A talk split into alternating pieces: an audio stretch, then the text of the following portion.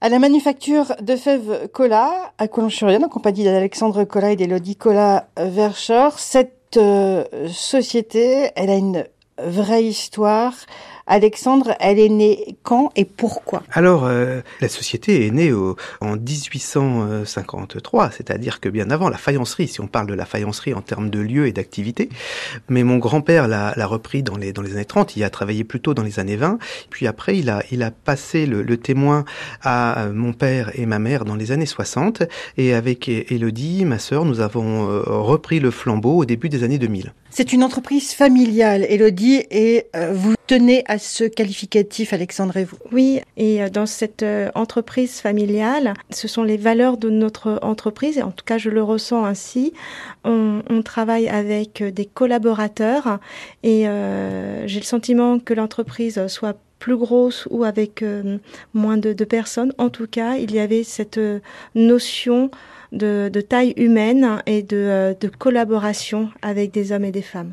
Alexandre, au début, vous l'avez dit, on ne faisait pas de fèves. C'était la faïence de Clamecy. Alors, cette faïence de Clamecy, qu'est-ce que c'est ? Alors, la faïence de Clamecy, ce sont des pièces artistiques qui peuvent être des objets de décoration pour la maison ou utilitaires.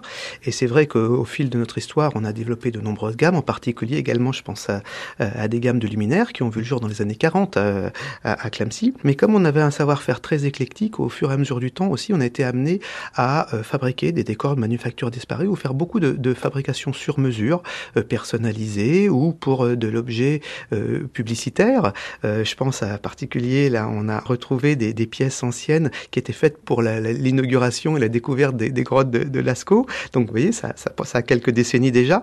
Et en fait, on avait fait des gammes comme celle-ci. Donc, c'est vrai qu'on a un savoir-faire extrêmement large, tant dans nos décors que dans la création et les formes sur mesure. Et cette faïence de Clamecy, elle existe toujours? Elle est toujours fabriquée ici? Ah oui, elle est toujours fabriquée ici. Et c'est vrai que pour rebondir sur la question d'avant, mon grand-père et ma grand-mère, puis mes parents, ont toujours formé les gens dans l'entreprise. Il faut savoir, même au-delà de ça, mon grand-père prenait un point d'honneur à former, à employer les personnes qui venaient du faubourg, de la rue, pas de l'autre côté de la ville. Et Clamecy n'est pas une grande ville, mais du faubourg. Donc on a réellement cette histoire et cette culture de la formation en entreprise, parce que ce qui fait la beauté de savoir-faire, et puis de toutes ces petites astuces de transmission de génération en génération, ben c'est justement la vision un peu compagnonique de transformation du savoir, où on apprend au contact des anciens, au contact des sachants, de ceux qui savent, et c'est ce qui a fait la force et la pérennité de notre entreprise depuis toutes ces années.